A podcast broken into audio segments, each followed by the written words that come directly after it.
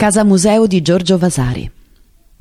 È Giorgio Vasari stesso che scrive della casa da lui acquistata nel 1541, principiata in Arezzo con un sito per fare orti bellissimi nel borgo di San Vito, nella migliore area della città e la casa è risultata poi essere un vero gioiello, da lui affrescata in tutte le stanze e successivamente dotata di ulteriori quadri, oltre a quelli che lui collezionò per tutta la vita, per rendere meglio l'idea del contesto artistico e culturale in cui visse.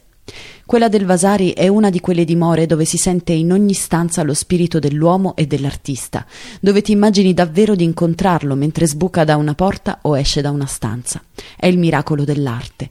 Un luogo veramente magico, con la bellezza che spunta da ogni muro, da ogni quadro, da ogni porta e da ogni stanza.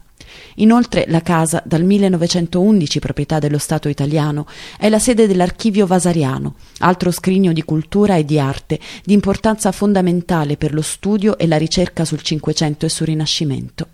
Nell'archivio si trovano documenti di grande valore storico, dai ricordi dello stesso Vasari agli appunti relativi ai suoi lavori, dai documenti amministrativi relativi alla casa alla sua corrispondenza con personaggi illustri, tra cui da segnalare le 17 lettere autografe di Michelangelo indirizzate al caro amico Giorgio Vasari.